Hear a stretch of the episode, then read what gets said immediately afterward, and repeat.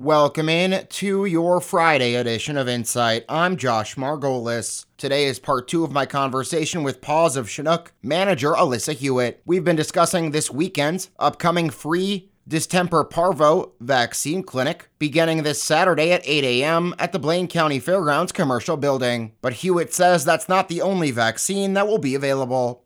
Also on Saturday from 10 to 3 only, Dr. Mord and her team from Eastside Animal Hospital will be with us and they will be administering rabies shots. Now, those are $15, still a very good price for um, saving your dog's life. All of these vaccines really do save the lives of animals. Um, we've seen dogs come through our shelter with distemper. It is not pretty, it is not a good thing at all, and this is such a quick, easy, and affordable vaccine. But we we understand that, you know, times are hard. And so we're taking that away too with the help of Petco Love. And we're going to give you that for free. So rabies are $15. They are available 10 to 3 only on Saturday. And so just come and get your dog vaccinated and then you're good for the next year. It's there's really no reason not to do it. If you've seen a distemper dog or a parvo dog or a dog with rabies, this is not pretty stuff and it's really something that should be eradicated by now, but you know, things happen and and we're just happy to jump in and help where we can. Anything else in terms of this event coming up this weekend you want to mention or anything else with Paws in general?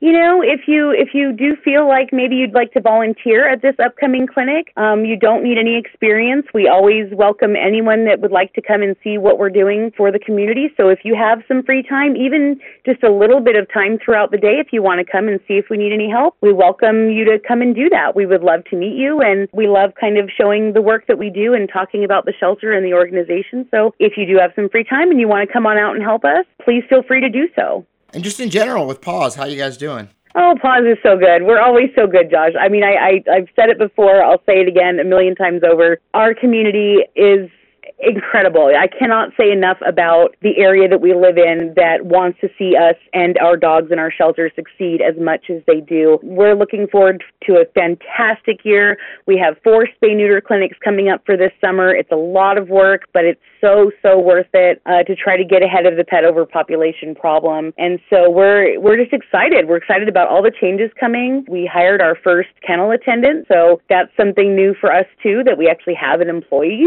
So it's it's incredible. It's great stuff, and we just really appreciate all the support uh, that we get from other rescues, from our donors, from our volunteers, media for for helping us get the word out. It's it's all amazing. It's all good. We're doing so so well. That does it for this Friday edition of Insight. For New Media Broadcasters, I'm Josh Margolis.